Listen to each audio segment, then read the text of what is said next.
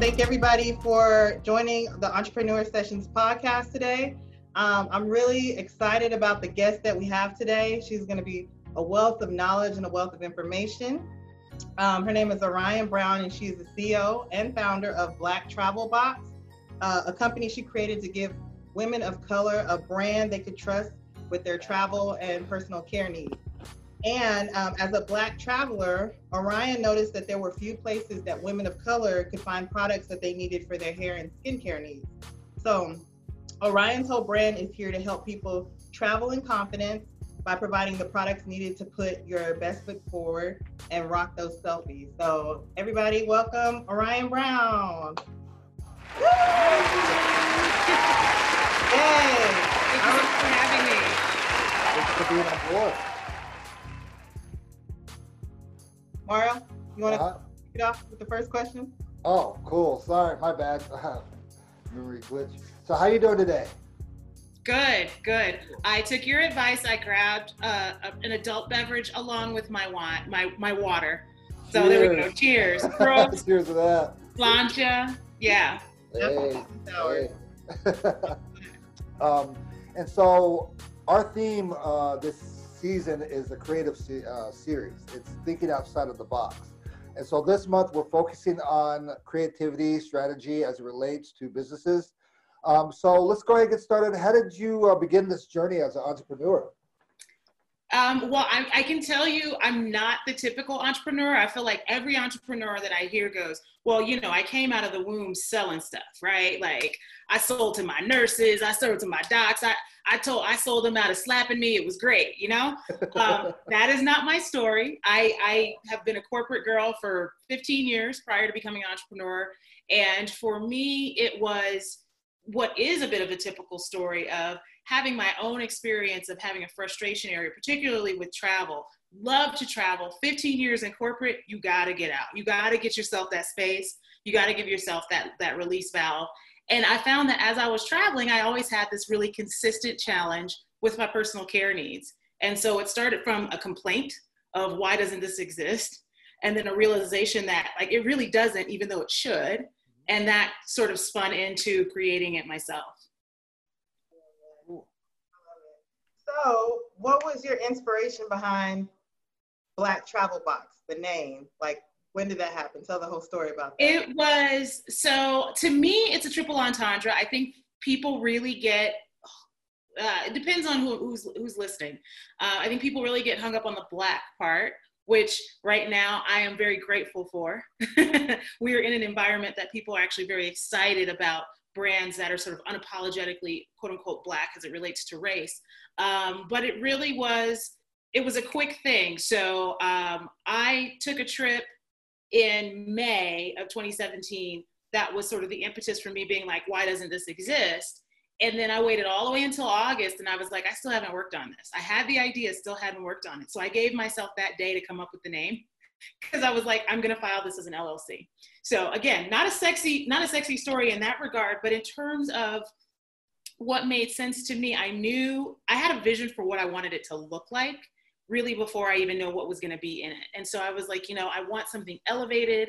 I don't want to be one of those, uh, you see the, the mailer box sitting outside someone's house and it's like got the Amazon strips and all kinds of stuff over it and just looks janky. I wanted something that felt really crisp and sophisticated. And then I thought about things like the little black dress, your little black book, right? There, there's some really amazing things that come in small, like sort of black packages. And so to me, I wanted Black Travel Box as a product and as a brand to represent that idea of if you have this with you, you've got everything that you need. We've got you covered. It's your little Swiss Army knife. Um, and so that's where sort of the idea of the Black Travel Box came along. It was like, this is a very literal interpretation, but by the same token, there's um, you know some higher order elements to it because it really represents something that's a holistic package. And, and you mentioned something earlier on. Uh, so you went straight to an LLC. Did you do DBA to LLC or you went straight to an LLC? Straight to an LLC. I don't play. hey, hey, hey, so give us give us the background though, because obviously, it just from you doing that, that shows us that you have either some kind of business acumen or you've had some kind of experience to understand the importance of that. Can you explain why straight from concept you went ahead and did an LLC? There's there's a couple things. I mean, eh, so so practically speaking, knowing myself as how as to how I work, I work when I have skin in the game. So that six month or so period between the trip and having the conversation and being like, maybe this should be a thing, to getting to August, I was like, I haven't done anything with it. So for my own personal personal sort of uh, checks and balances, I was like, I need to put some money against this. I need to put some time against this, and I need to have some social accountability. And they're none more more accountable than the federal government. So when I, you get a tax ID yeah, and you get your LLC, so so I got the tax ID and I got the LLC. The LLC in particular was important to me because it's a physical products company. This is you know my intentions are great, but the FDA doesn't check everything very closely. There aren't a ton of regulations around cosmetics. And I wanted to make sure if there were ever anything to come up with the company in terms of litigation, that I would have protection personally.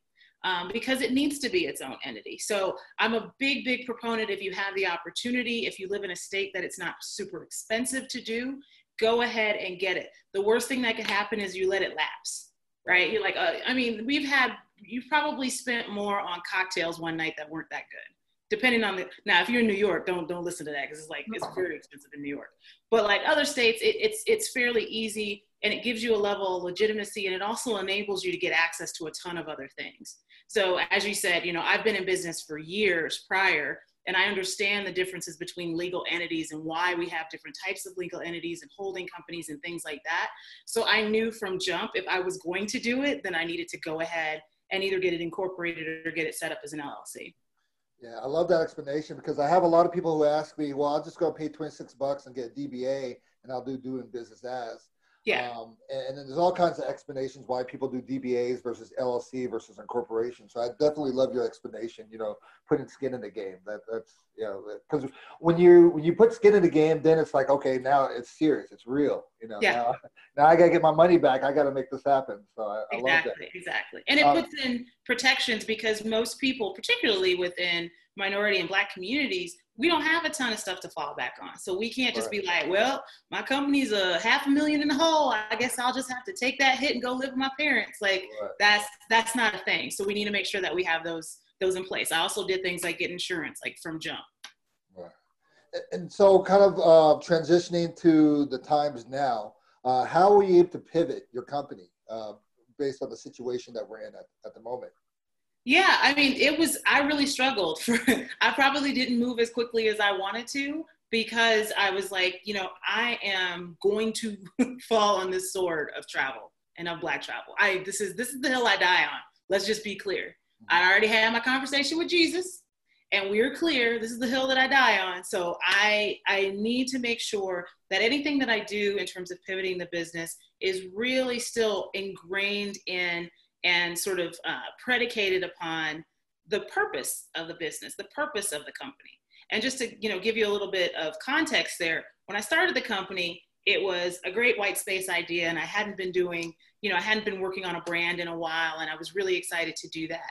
As I started talking to consumers and potential customers, I realized that there was a deeper need for this around beauty standards, around product double standards, around um, the, the language that we use in hair and skincare and how it is um, not inclusive and a lot of different things. And the flip side to that being that travel, it was always a form of self care for myself. It really is a form of self care for a lot of other Black women like me. And so I thought that that was really important. So I wanted to come to the table with sort of a game changer from a beauty perspective, being really clear about who our audience and who our customer is and catering to them you know, F the rest of the noise, really focused on them. And then secondarily to that, or even I guess in parallel to that, being really focused on always, always standing for the wellness of Black women and Black travelers.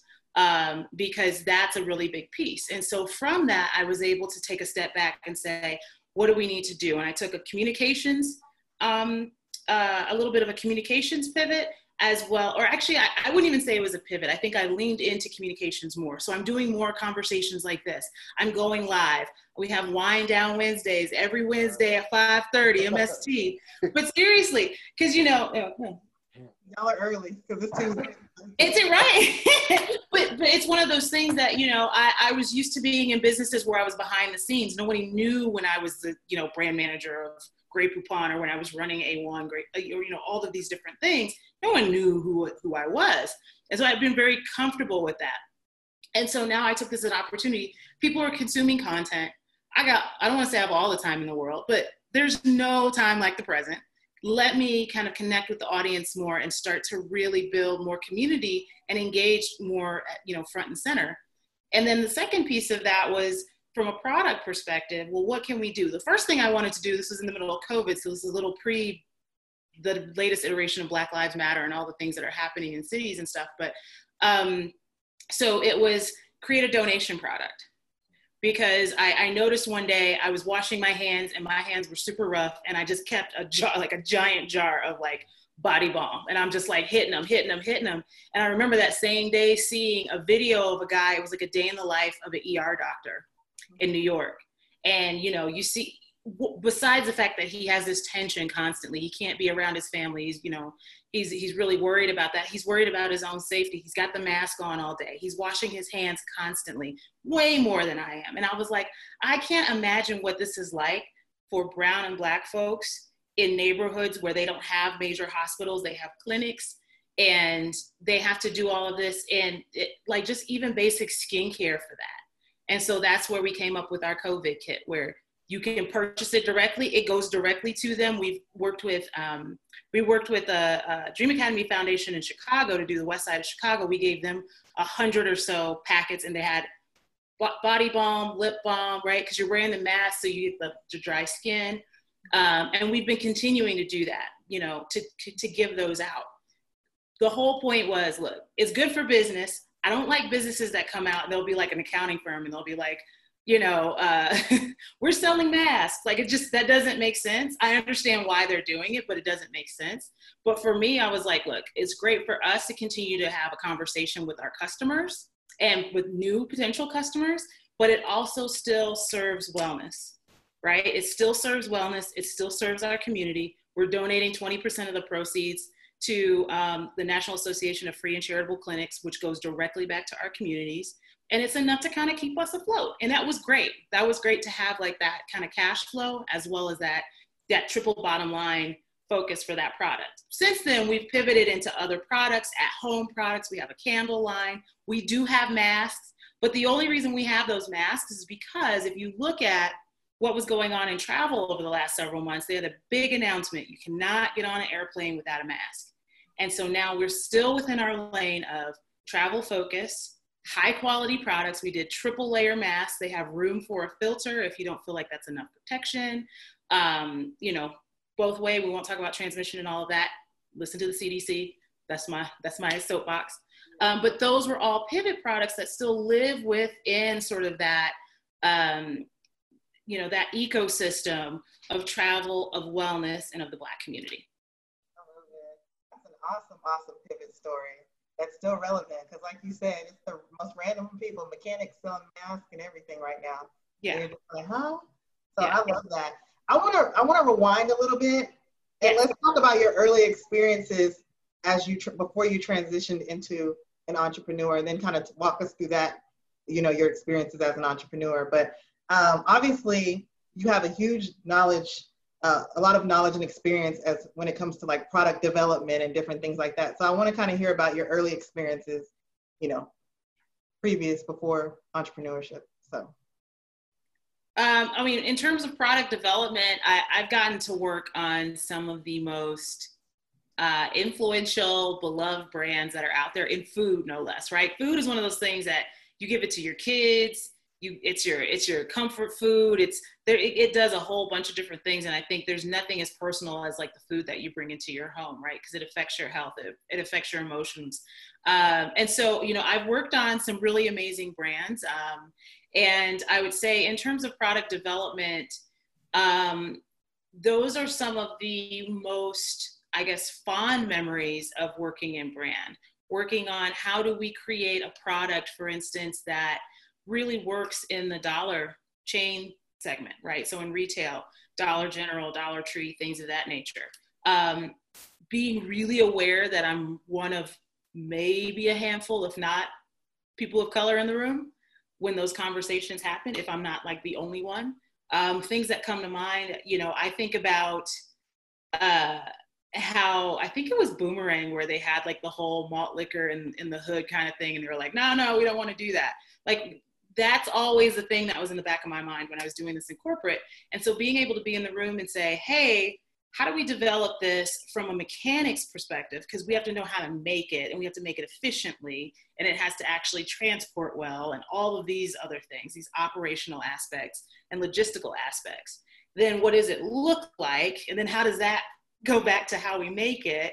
And then, okay, now how does this fit into a P&L? What are the margins on this?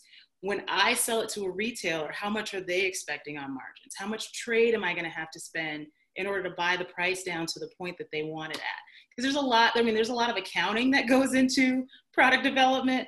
It's not just the design. And then ultimately, how does this serve the consumer? And so being able to come into a room and say, look, I know that this person is coming in with their last 10 or $20. That's why they're going into the dollar store. Uh, no, I'm, I'm going to draw the line at not trying to siphon as much money out of that $20 from them as possible, but give them as much value as they can get while still giving my company as much value. And I would say, you know, that experience was a really interesting thing to juggle because not everybody came in the room with that mindset around it, um, which isn't necessarily their fault. I mean, I, I just have the perspective of having been the person with the last $10 going in.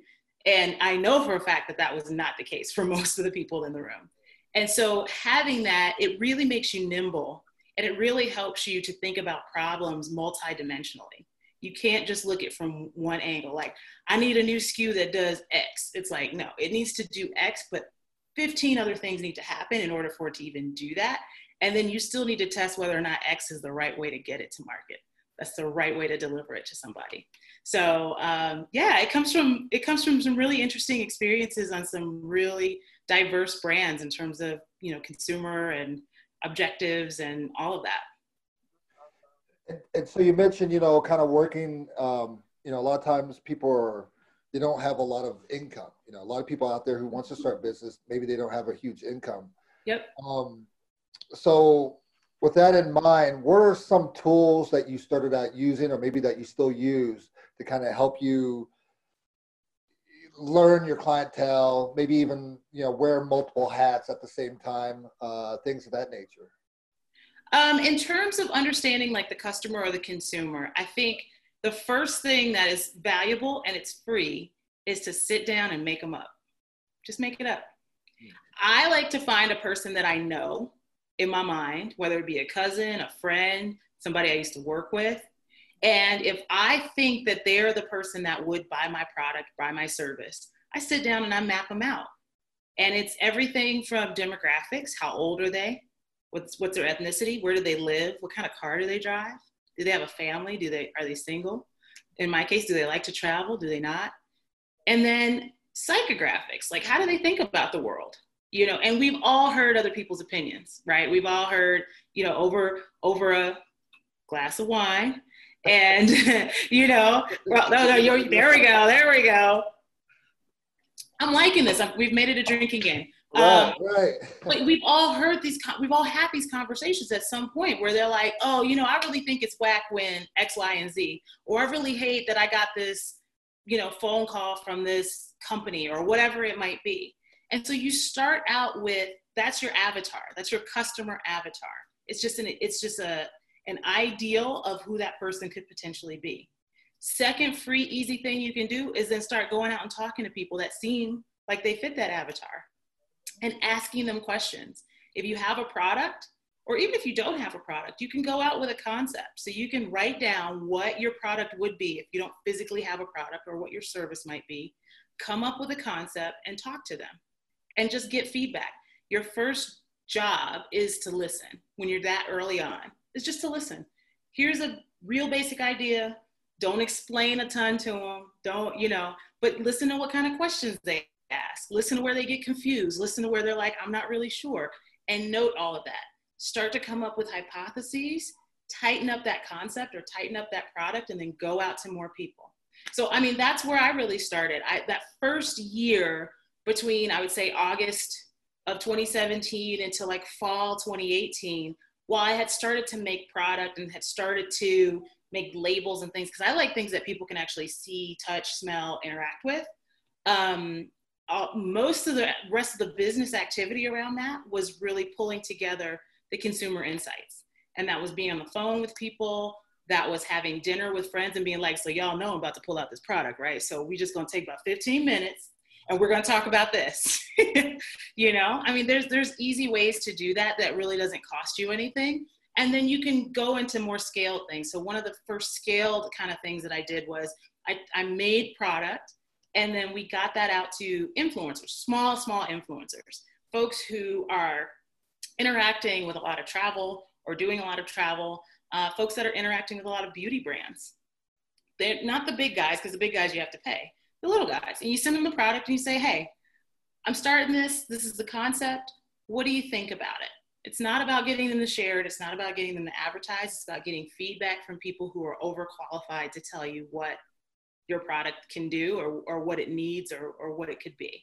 And so those were sort of those early steps to really getting that consumer insight that didn't cost me more than, you know, cost of goods on a product or just having a conversation with someone. Ooh, love it love it. And I, um, I worked in market research for like eight or nine years, so and and marketing. So I love like personas and avatars and really building out who that customer is. And I did a lot on the retail side. And I remember like in the store circulars, in certain neighborhoods, you would see two for a dollar waters, and then in other neighborhoods, you'd see two for a dollar juice barrels. So it's just it's indicative of the fact that these brands know who their audience is in each of these mm-hmm. codes they know their habits. They know how they move. They know if they what you know their fam like if they're family oriented. You know all of these different details, and, and people don't pay attention to these things. But that research, I love that you said that because that research is pivotal to the direction that you you can't build your brand strategy until you know your audience and you know how to serve that audience. So I love that you said that. Um, I want to jump into this next question. Your product offerings are amazing because you have lip balms, you have hair balms, you have all kind of products. And I, um, how has your experience in the space inspired um, your strategy and creative direction when determining how to create the right products? I kind of feel like we already touched on that, but um, do you feel like when you're creating your different your different product offerings, do you lean more on talking with your consumers first, or do you go from your own inspiration? Like I like candles, so I'm just going to go and talk to people and see what kind of candles, or do you find out from them first what do you even want, and then I create. Yeah. Yeah. So um, I would say that in in regard to the candles, it was actually so the initial research that I did actually took us out if I were to map it um, easily two to three years of product launches mm. quarterly, easily um, and that's that's heavying up on it. I could probably get more frequent, but there's obviously there's there's you know there's there's implications to launching that many SKUs at once and all of that. And um, so I already had a product roadmap. So that's where I kind of pulled from my previous experience because you you don't just like no no company that you see out here that's launching something new, you know, just thought of it last week, right? There may be some some nuance to how they did it that makes it feel really relevant for right now. But ultimately, they had that in a pipeline. Most of these companies, even the most boring companies in the world, will have a five year pipeline on when they're launching products. And so for me, that was the start was I started with the most polarizing products for travel. So you walk into a hotel, you're like, oh, hell no, I'm not touching that shampoo. I'm not doing that. Not today. Say, no, we're not doing that.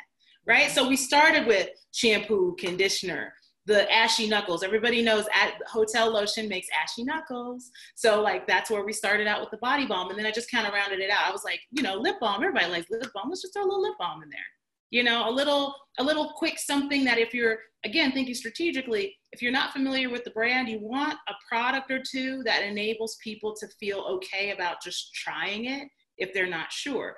A woman's hair, even a man's hair. I mean, y'all are getting real serious about beards these days. I see you out here with the balm and the pre-wash and then the poo and then the no poo and then the conditioner and then the, the oils, right? So you're very specific about the things that you're putting on your body. And some people just are like, oh, I don't really want to experiment, while others do. And so giving them something that they can try without uh, a lot of risk is, is another key. And so that's sort of rounded out that starter kit of products that we've started with.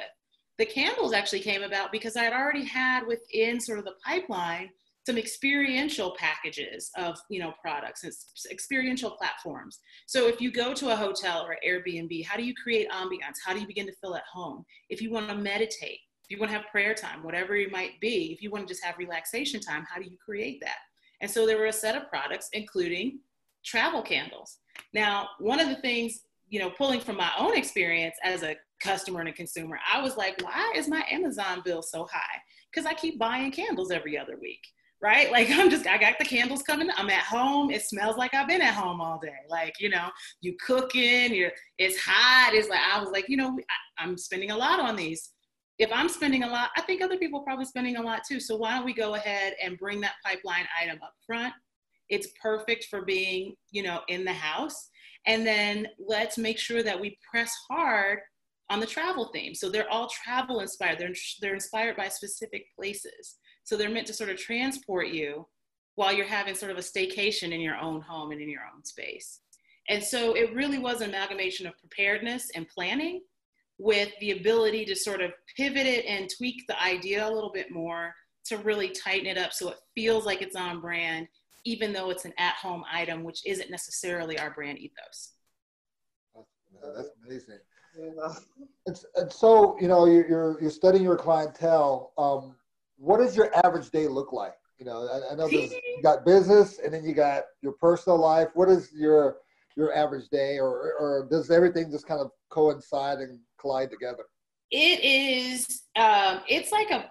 I don't want to say it's a bad episode. It's like an episode of Star Trek sometimes, where you know you're just like, oh no, they broke the space time continuum. We're in a loop. Um, but it's been very interesting, especially as of late. If you had asked me this a year ago, it would have been much more balanced with you know, um, work, family, um, you know, social endeavors. I tried to keep some social endeavors in place just so I wouldn't go completely batty. Um, now it's like stay inside and shelter in place and stay away from the cooties. And since I'm here, let's have 52 calls. Um, and so, I mean, the typical things that I'm working on in a day, I mean, it really is a jack of all um, situation because I am a solopreneur. I work with contractors, I bring contractors in as I need them. Um, looking forward to the day to having the full-time team but it's a lot of you know everything from making sure our social media is working properly and set up and doing what it's supposed to do. So I'll go and stalk our page and make sure that things posted when they were supposed to. Um, to having early phone calls with people who want to chat either about mentorship or they want to chat about partnerships. Um, you know, we get a lot of inbound requests for folks that want to do partnerships with us, whether they be travel agents or influencers and things like that. Um, to making sure that product inventory is where it needs to be our p&l is where we need to be. Um, and then a lot of learning. I spend a lot of time doing learning as much as i can. Um, I, like i said i'm not an entrepreneur. I didn't come out the womb as an entrepreneur. I didn't sell lemonade as a kid. I was like they got mcdonald's for that. I don't know why y'all want to do it but you can have fun with that. Um, so for me it's a it's i'm doing a lot of catch up. I'm really doing a lot of catch up and i'm learning things like how ecom works and some of the best practices there. Uh, I'm listening to podcasts, really anything that has a good deep dive where people give tangible step by step here's how you get things done which obviously that takes longer to go through. Uh, but i spend a lot of time doing that as well and then making sure that we're operating and working with programs like zane capital program and, and different things like that. Um, so my days are pretty full. I mean it's this is a pretty typical like eight to eight kind of day With Jimmy John's in the middle because you got to get that lunch. You got to feed. right. All right. So we're going to get into this good, good. Uh, you've been featured in some major publications such as Essence and Black Enterprise and many other publications. So what advice or best practices could you offer to other startup entrepreneurs who are looking to get uh, create visibility for their brand? Yeah, I mean, there. So, so there's a few things. Really knowing what your communication plan is, in in terms of what do you want to say about your business, what do you want people to know, and what people do you want to know what aspects of your business are. So, for instance, if you are if you are trying to get investors then your just like what you want to talk about is the aspect of you being an entrepreneur is the building of the business, right? The building of the business, building of the brand. When you want to talk to consumers, you want to talk about the product, you want to talk about the brand essence, you want to talk about the brand story. Uh, when you want to sell your expertise, then you want to talk about your background and how you're approaching things. And those are very different conversations to have. So being really clear about what conversation you want to have where and not just taking one conversation and trying to like cookie cutter stamp it is is a big piece. The second thing is to find, I mean, the th- we're in a very unique time.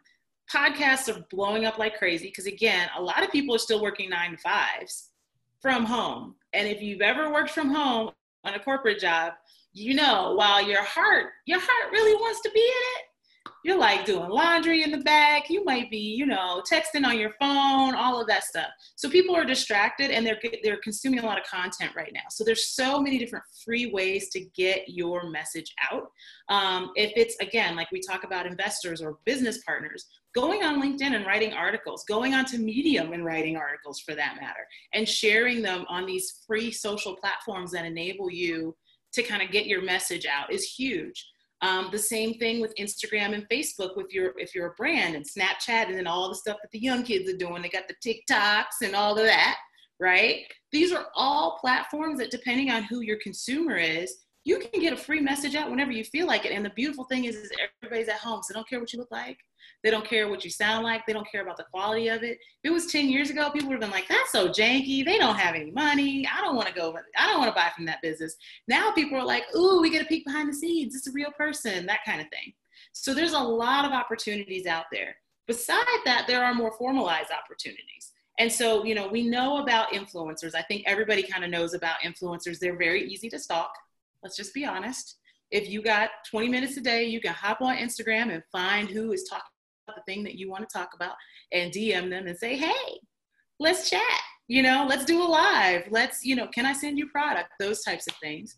Um, but you can also use, uh, you know, more formalized platforms like Help a Reporter Out, um, which is a great platform. You just sign up for their emails. They will bombard you three times a day with opportunities for you to open your mouth and promote your business and promote what you do. And so those are, are many of the ways to do it. The, PR is a virtuous cycle, which means that once you start to get a piece of good PR, other people get jealous. Other PR platforms get jealous and they're like, ooh, they got a story that I didn't get. Let me go get this story too. Right? Whether or not, not how that information gets to them, it could be, you know, uh, passive, as in they happen to read a story. So some of our early PR was someone happened to read a story that had been written on a platform and they were like, this is interesting. I want to talk to them too. Right? right. Or you can do the proactive side and you can say, hey, guess who was just talking about me? Here's an email. I just was featured here. Or you can have your virtual assistant do it. That's that's cheaper and, and much easier on your mind if you just have your assistant do it. God bless them. Hey, we were we were you know we were here this is, you know, what's interesting about us. If you'd like to learn more, here's some ideas of some things that we can do. Would love to talk with you, right? And just go through and do that. And the same thing with podcasts, right? Just letting people know you exist because sometimes you don't have a marketing budget. Sometimes even if you do, you don't, you can't possibly saturate a market. The only brands that saturate markets are like Coca-Cola and Pepsi. Everybody else still struggles to get pieces of markets and get brand awareness. I have worked on $500 million brands that when you look at their market penetration in terms of awareness, they're like, hey, like, you know, they're, they're like the nosy neighbor. They're just pe- peeking over the fence and they spend millions of dollars on it. So you can't expect that everybody's going to hear your, your voice because you threw out a Facebook ad. And so finding as many places to just boast and and again you're selling yourself ultimately when you're selling something this is the way i sell and i'm, I'm not a salesperson at heart I, it's, i'm not but i'm more of a marketer But I believe in like the sort of the truest form of capitalism that somebody out there wants what you have. It's your job to make sure that you articulate to them that you have it and they know exactly what it is that you're saying, right? So you have to be clear about what it is. But once those two things meet, that's where you create demand, whether it be demand for PR, you know, interviews and, and chats and things like that, or it be demand for product. I love that. And, and you've answered this next question with different points, but what are some aspiring advice you give to other entrepreneurs? Because during the uh, the broadcast, you know, uh, a lot of people who are watching, you know, they come from you know medical background, uh, they come from all different types of businesses. Uh, what kind of advice would you give to other aspiring entrepreneurs? I would say there's two things that are required of you to sort of meet your full potential. Mm-hmm. One is, you know, everyone says believe in yourself, believe in your idea, believe in yourself. I wholeheartedly concur because there's a lot of people out there to tell you no for a lot of reasons that don't have anything to do with how good your idea is or or how viable it is whether they just have their own personal biases and experience, whether they're looking at you a certain kind of way because of a certain kind of way that you look, whether it's the way that you presented it. Like, you know, if you're not clear about what it is that you're trying to do or what it is you're trying to make. So there's a lot of reasons for people to say no. So be really good about believing in yourself, actually believing. I don't I don't believe in this whole fake it till you make it thing, right? Like make it in your own mind. Be there don't don't pretend you're there. Because when you're throwing on a facade that falls off real easily. Right. but right. the balance to that is is you better be really good at being vulnerable and self-aware. Because people can be wrong. When you say just believe in yourself that's predicated on an idea that people can't be wrong. Like you can't be wrong. You, you have an idea you can do anything. Now i mean through christ i can do all things. But but that's a different conversation right so so being really vulnerable with yourself and with people that you trust around you so that you can get good advice and good understanding good perspective on what it is that you're trying to do and being able to be honest with yourself if you're not trying to do something that's going to work. Love it. The, the microphone. Drop. Okay. So all right. What's a what's a risk that you've taken in your career that initially just scared you, but ultimately it paid off tremendously? Um, that's a good question. That's a really good question. I this is the beginning of my career. Uh, the very very beginning, back when the dinosaurs were around. Um, I was so so from age four until my junior year of college, I was going to be a doctor. I am going to be a doctor. I've read every medical book. I have done all the nerdy stuff. I skipped recess to be a nerd. I'm going to go do this. And during my college days, I went through some really horrendous personal stuff uh, with family and issues and things like that. And I was hanging on by a thread. And as I was transitioning towards my senior year, I had started to get my footing. I had gotten some some obstacles moved out of the way, and I actually had the chance to sit back and go, "What do I want?" Because you know, when you're in fight, flight, or freeze mode, right? When there's things happening around you that require you to basically work off of adrenaline, it's very hard to be very mindful of well what's my path forward and what am i doing? Because you're just dealing with stuff daily dealing with stuff daily. And if any of y'all ever had to deal with drama just you know what that looks like. It doesn't matter what the drama is. And so when i was able to take that step back i realized god i this has put me in a position that i didn't see myself being in. I just can't imagine doing another six years of schooling in the emotional space that I'm in, in the space that I'm in in terms of family and support, like it doesn't feel like the right path, but I had no other plan. So what do I do? And I will say I did start out with prayer. That's just me. You can do something different. But I started out with the I I don't know what to do. I need you to just take the wheel, like legitimately. I know it's like, you know, it's it's kind of silly to say, but take the wheel because I don't know and that was hugely hugely um, you know, a, a I was gonna say bigly, and I'm like, not our president. Stop, stop making me say words that don't exist. Um, it was a really big turning point and really big pivot point for me, and it was scary as hell. It really was. I and I started going to look for a real job. Like this is the person that had never been in an office building other than to go use the bathroom. You know, you're walking around downtown, you're like, "Ooh, I gotta pee. Which one looks like it might have a clean?" Yeah, that was me. That was as much business experiences I had. I had never had an internship. And the leap that I ended up ta- taking, because I do believe that prayer works, is um, I ended up in a job at JP Morgan doing internal consulting. Oh. Scared the crap out of me. I showed up at work and I was like, I'm wearing trousers. Is this right? Like, I didn't know what to do. I didn't know what to do. And that was a huge, huge, and I moved 800 miles from home. I moved from Chicago out to the East Coast by myself all I had, I didn't even have a car at the time. I, I bought my car on a promise that I had, I had my, I had my letter, my acceptance letter for this, you know, internal consulting program. And I was like, Hey, Honda, can, can I, can I hold a Civic from y'all in a couple months? Like I'm gonna be paid. I, I, I drove out in a rented minivan. My dad drove me out. I had everything I owned in a minivan. Drove me out. We stopped at the car lot. I got the keys to my car for the lease went to my apartment and sat on my floor and started a new life. And that was not only a career thing, I mean, that was a life thing. But when you don't have that sort of tether of, well, this is what I've always planned for and this is what it's going to look like, um, it was a huge leap. I, I will say what I learned from that experience is one, when you let go, it's amazing what things can happen. And I've, I've done that more times over my career since then because I knew from a faith space, it'll be all right. It'll be all right.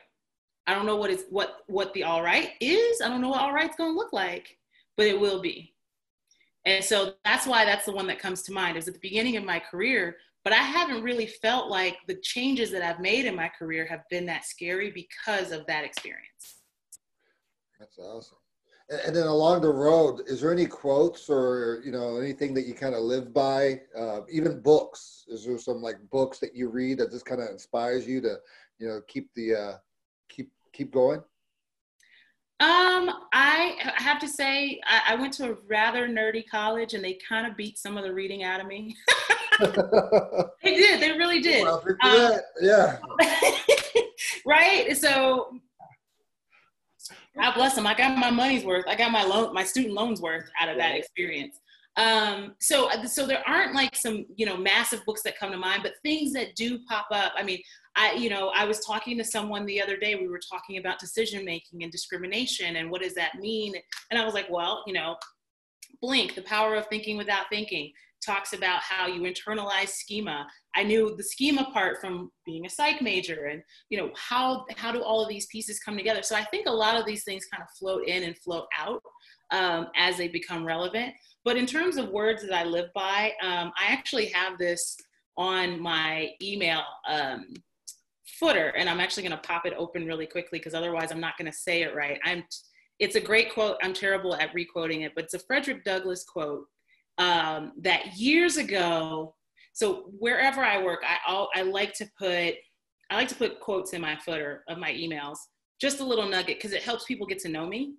So you you know if you're emailing hundreds of people in a day, you know from you know work, corporate or entrepreneurship, whatever, and people are they never get your per- they rarely get your personality, especially when it's a lot of transactional stuff. And so I like to add a quote to it. And so this quote was um, a Frederick Douglass quote that I found a few years ago, and it's taking forever to open up. But basically, the idea is um, I would rather deal with other people's judgments of me than to feel like I'm not really being true to myself. Mm. Um, and I think that that's that's really really true. This idea of coming into a space and recreating yourself for other people will wear you out very quickly. And so being true to the person that you were created to be, being true to the person that you have developed into is really key. I always put caveats with these things though, right? If you're not proud of the person that you are, then you need to work on that first. But the the quote just came up. The actual quote is I prefer to be true to myself even at the hazard of incurring the ridicule of others rather than to be false and to incur my own abhorrence. And so I really stick by that. And it, it's always underpinned with do I feel like I'm being the person that I truly want to be? And if I'm not behaving in a way that's in line with that, forget worrying about how other people expect me and what, you know, what I'm doing and am I be keeping it real and all that.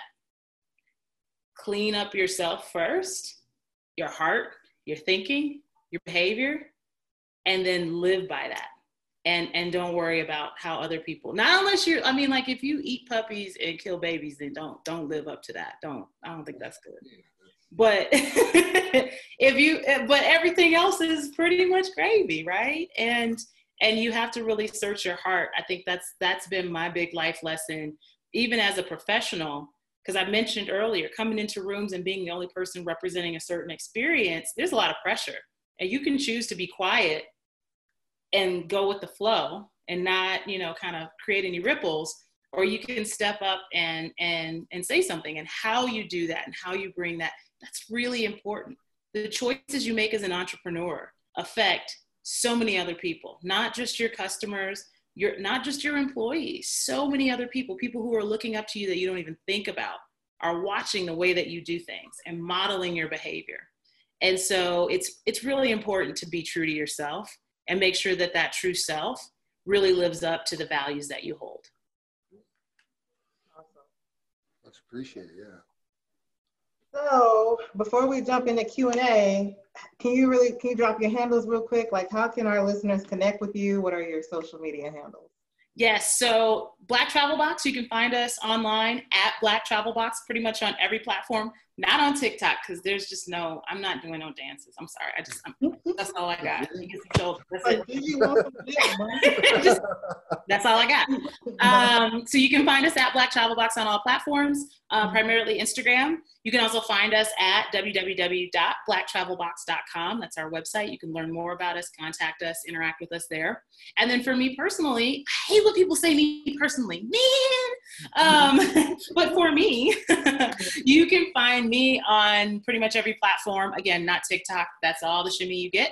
Mm-hmm. Orion, O R I O N underscore Helana, H E L A N A. Um, tweet me, at me, I don't know, do all of those things, DM me. Um, you can find me pretty much all of those places. All right. So if anybody has any questions, feel free. This is the time you can go ahead and unmute yourself. You don't necessarily have to turn on your camera, but you can unmute yourself if you want to ask Orion a question. And if I were you guys, I would ask her because Orion is a wealth of knowledge. Uh, you guys really need to go check out her Instagram. This woman really understands branding and marketing. So that's my two cents. But does anybody have a question? I have a question real quick as people are coming on. Uh, and, and, you mentioned you have people working for you. And um, we've experienced times where we brought on interns and then interns come and go and so forth. Are you in a position where you're bringing on interns? Are you bringing in like contractors or full time employees? And, and if so, if you brought in interns, how was your experience with that? So I haven't actually brought, well, actually, no, I take that back. I have worked with some interns. So I'll tell you about that in a second. I primarily work with contractors because right now I need a certain level of talent where they can kind of pick up a project and run with it. Um, and even there, it's still, you know, it's still a gentle balance because they're not doing the day to day of the business. And unlike a, a massive established business where there's systems and processes that are consistent on a day to day basis, at a small scale, while you want to eventually get to that, there are just times that you have to be nimble because just stuff comes at you fast. And so with that, you have to do a little bit more hand holding, almost similar to you as you would in a corporate setting with an intern, right? Um, and so, you know, so I primarily work with contractors. However, um, actually my undergrad, my alma mater has a marketing club that has started to do some uh, consulting work. They're so cute, the little babies. I know they're like over 20, but still, they're little babies. And so I've worked with them and, and they've done some really great intern projects. Um, the challenge with interns will always be you have to put in more time investment than you get out in value. Um, and so that was for me an opportunity to give back. Um, and and I actually like I really like giving back and I like teaching and things like that. So it's a little bit of an outlet for me as opposed to that much of a workload help. Um, but that being said, it also is helpful to get a really fresh perspective. So even if they're not technically astute, even talking to them about what you're doing where they're not the, the consumer they're not the customer and them just like spitballing god bless millennials because they will say whatever comes to mind and that is actually very valuable. We you know we're like ah oh, you don't know what you're talking about but if you listen there's a reason to their thinking. There's a reason why they looked at it and said well i thought this made sense. And either it could be that if if it's a if you want to call it a whack idea, it, it, might be a whack idea because you aren't articulating your product in the market the right way to make it not occur to people in that fashion um, or the way that you're explaining it to them. And that those are very valuable lessons. They're painful and sometimes time consuming or cost consuming, but they are good lessons. And I think that feedback is always helpful.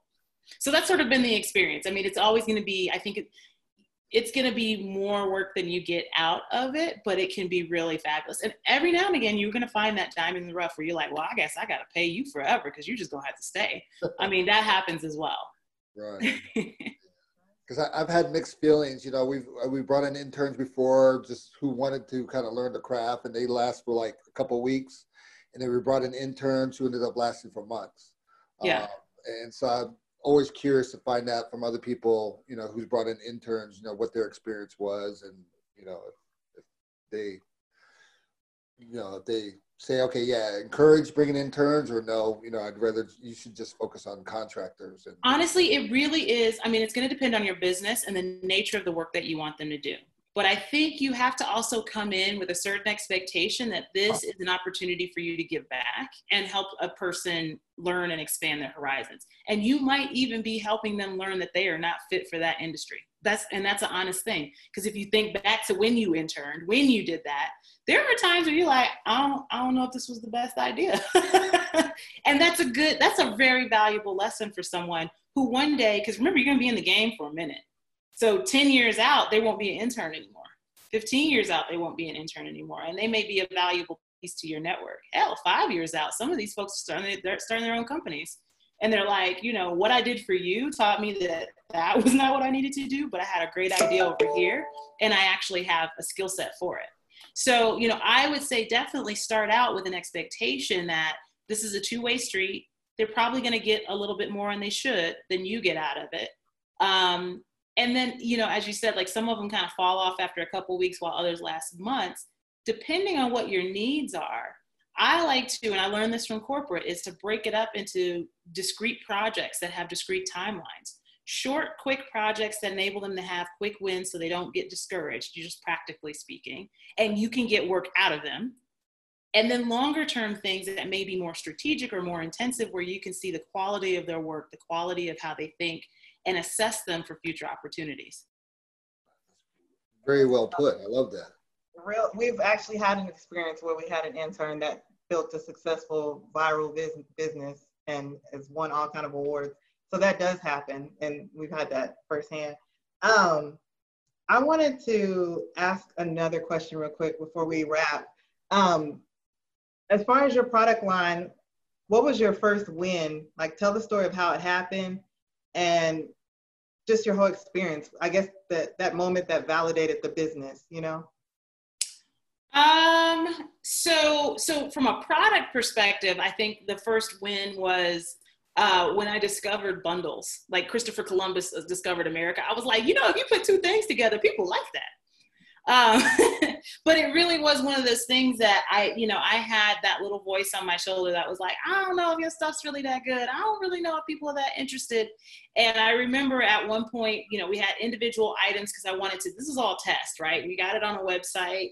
We're like, waving people down the street for traffic to come into this website right like we got a we got a sign we're spinning it it's nothing you know not spinning any ads or anything and um, kind of saying, you know what? Well, why don't we take all of these things, use all the smallest sizes, and mash it up into our starter kit and see if that is something. And I was like, I don't know. It's a high price point. I don't know how I feel about this and this. And that was the everything else stopped selling, and that that took all the sales. And I was in, I was like, no, no. You mean bundles are a good marketing opportunity in e-commerce? Now, who would have thought? Um, but this is what happens when you're not familiar with a particular space and all of that stuff, because that's not how it works in retail. Typically, you don't buy things in sets in retail. You kind of pick and choose and you customize that way. So that was a big product win. But my big aha of this is going to work. Uh, I don't know if, I, if it was this is going to work. This is something was after that prayer I told y'all about. I was I left my corporate job and I was fully planning on getting another corporate job. I was like, I, I, I can be miserable here, that I could be miserable somewhere else that I don't have to drive to, because um, you know I like to keep it practical. So I was like, let's let's find something in walking distance. Let's just you know, and and I said, you know what? Well, I, I've got Black Travel Box going in the background, and it's a passion project. Maybe I should give it some incubation time and see how well it goes. And so I said, dear sweet Jesus, please help me. Um, if this is not the right idea let me go down in burning flames. Let me let me just crash and burn. No Full on nuclear. And if it is the right thing, I need you to be real clear with me because I'm really bad at seeing signs. So like you got to be like, it's really good or it's really bad. And then within a month or so of that, I was at the Inc. 5000 conference. Um, my partner at the time was speaking there, and I, I had a VIP. I found myself with a VIP pass, and I was we had assigned seating at one of the dinners for all the speakers, and I was set right next to the um, uh, editor in chief at the time, Jim Ledbetter. And we talked about food because I love food. And we talked about Instapots and kids being allergic to all the things. You can't take anything fun to school anymore because all the children will die. And we don't want that to happen. And then he goes, Oh, tell me about your business. And then so I tell him because it's on my thing, but I'm, I'm still have that little voice that's like, eh, it's not really a thing yet. You don't even got a website. What you doing? Um, I think we did have the website at that point. Uh, and he brings over his right hand, and she's the first thing she says to me because he's like, "Oh, I want you to meet Orion," and this is her. And she was like, "The Black Travel Box. Yes, we've heard of her. Oh. We were talking about you a few weeks ago, and we saw that you were still in beta, so we didn't engage you for like an interview yet. But we, you know, we've been watching what you've been doing." And I was like, "Who been doing what?" Watching. Wow. You know, and so again, you never know who's watching. You never know who's paying attention. Um, and that was a moment for me that said, I I don't even know my own power at this point, and so I can't down myself. I have to keep pushing forward. I believe there's something here, and people from all walks of life are coming in and acknowledging that, and and that's something that you know you have to be true to. So I got my sign so now, now is the hard part, making it happen, right? But but that was my sign. Love it. All right. Well, um, last call for questions. If we don't have any questions, um, I have we... a question. Okay, go ahead. Hey, okay. Kiki. Hey, how are you? Thank you for all the. How you doing?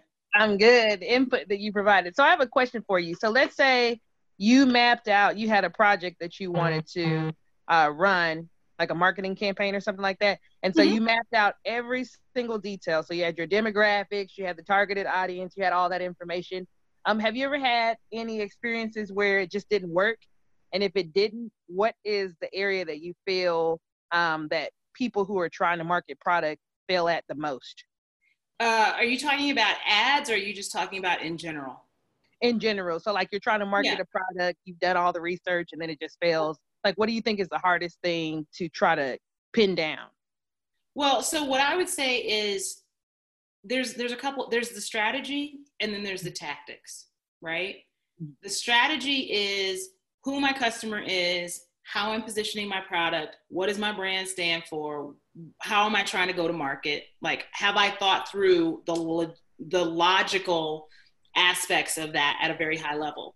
The tactics is all about execution and so, what I would do before I say anything is broken, I would take a step back and start with the tactics. Did I execute the thing that I said I was going to execute?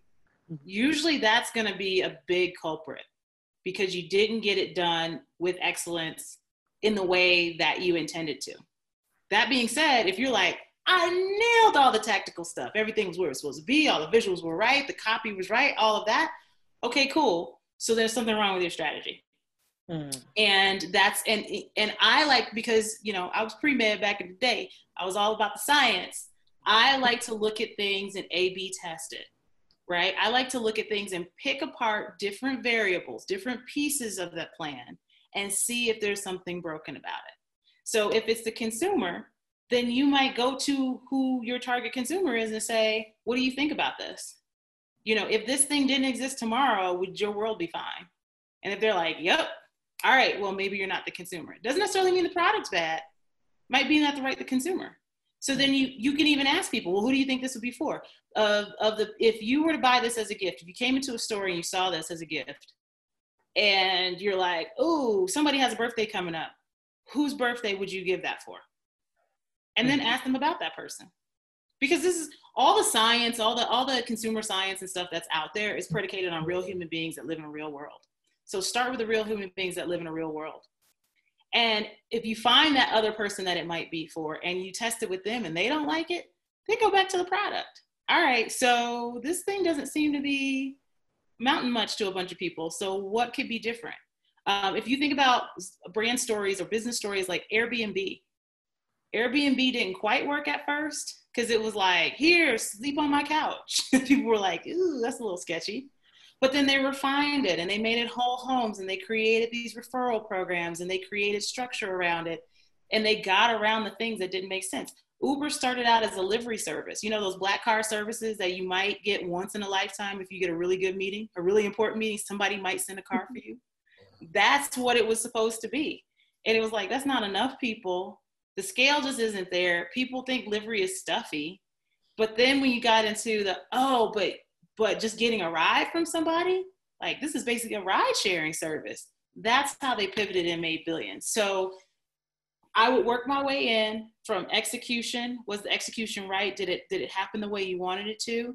Then start to pick apart your strategy if it isn't the execution and look at different elements of it. You may have gone to the wrong retailer or the wrong channel to reach your customer. You may have come in with the wrong idea of who the customer is. You may have said it to them wrong. And they can tell you those things. Or you may have to go back and tweak the product and pivot. Does that make sense? Yes, it does. Thank you so much. You're welcome. All right. Does anybody else have any questions that they want to ask Orion real quick? All right. Go. Okay, go ahead. So um, you kind of played a little bit into the question I'm getting ready to ask, but um, I was just going to ask for the most part with now in today's world, everything being so social media driven, how important is the face to face that you were referring to? So that face to face interaction, that face to face conversation, um, how important is that? That's a good question. And Ngozi, I can't see your face, so it would have been helpful. No, I'm just kidding. I'm not going to put you on blast. But thank you for that question. I mean, it makes it harder, right? So you know this. Oh, she came on. Okay, girl, I see you. Hey. hey. I love it. I love it. And I love that smile. But this this interaction right here, it warms up so much more quickly when people can put a face, a voice, an intonation to who you are. And so I think today in business, it has become that much more important because we live in a much more voyeuristic society, right? Where people have so many peeks behind the curtain because they're you know, you can call it narcissistic or not, but they're taking selfies of themselves all day, or they're, you know, I'm walking on the trail. Everybody's seen that, right? Where you have the video and they've got the phone and it's bouncing around and they're like, yeah, I'm sweating. Okay, I'm four miles in. And, you know, I just wanted to share because I had this thought. I was out pooping this morning and I was thinking maybe I should. and we, we're used to that. We're used to having that access to people. So it isn't so much of this corporate wall anymore where there's a company and there's people behind it and we don't know who they are. It's more like, okay, um, I, why can't I see who you are? Why can't I know more about you? And it doesn't have to be really personal. Sometimes when, people want to see how the sausage is made, right? So you might just have clips and pictures. Uh, I mean, you can stylize it all you want to. You can make it what you want it. That's really what social media is, right? Like people don't wake up with lashes. That's just that's not how that works. We don't, we don't wake up with brows these ain't here. What are you talking about? They're not here. Um, and so you have to create, you can create some of that to make it a more comfortable space, but it is really, really important. Um, you can try to do business without it. It's going to take away your believability and your trust. And when there isn't trust, the dollars don't come. Thank you so much. So I'm coming from the perspective of I'm a, a musician uh, slash artist. Um, so so much of like my platform is showing myself, but I'm I'm trying to find the balance between showing myself and being transparent, but also knowing that music is a business. So that answered it perfectly. I love it. And people need to see your face. You have a wonderful smile. You got look ethnicity all over here, which we don't get to see also in the boardroom, right? So we just have the Crown Act. We don't really get we haven't been able to see black women as they are for the last 20 years, even though we've been in corporate in those spaces since then. And I think there's something really powerful of normalizing who we are as humans. I hate that we have to do it, but there's something really powerful to be able to bring our full selves to our business communities yeah. and show that my professionalism, my knowledge has nothing to do with my hair or my skin tone. It has to do with my experience, my capability, and my wherewithal. So those are the things I'm gonna bring to bear and I'm gonna make you absorb the rest. Right. So. And with me, you'll accept other people because somebody sees me and it it resonates with them, right? So exactly. It makes exactly. complete sense. Yeah. Thank you. You're welcome. Okay, well, all right. This has been a really good conversation. Like we've we've gone well over the time, but the conversation was good. I wish we could ask you a million more questions, but I'm just going to encourage everybody. Please visit blacktravelbox.com please follow Orion. Um, the replay will be up soon. We have a watch party on Thursdays. You'll be watching it by the time you see this. Thank you, Orion. Uh, Thanks thank so much for having me. And for watching today. And we'll see you guys on the next episode.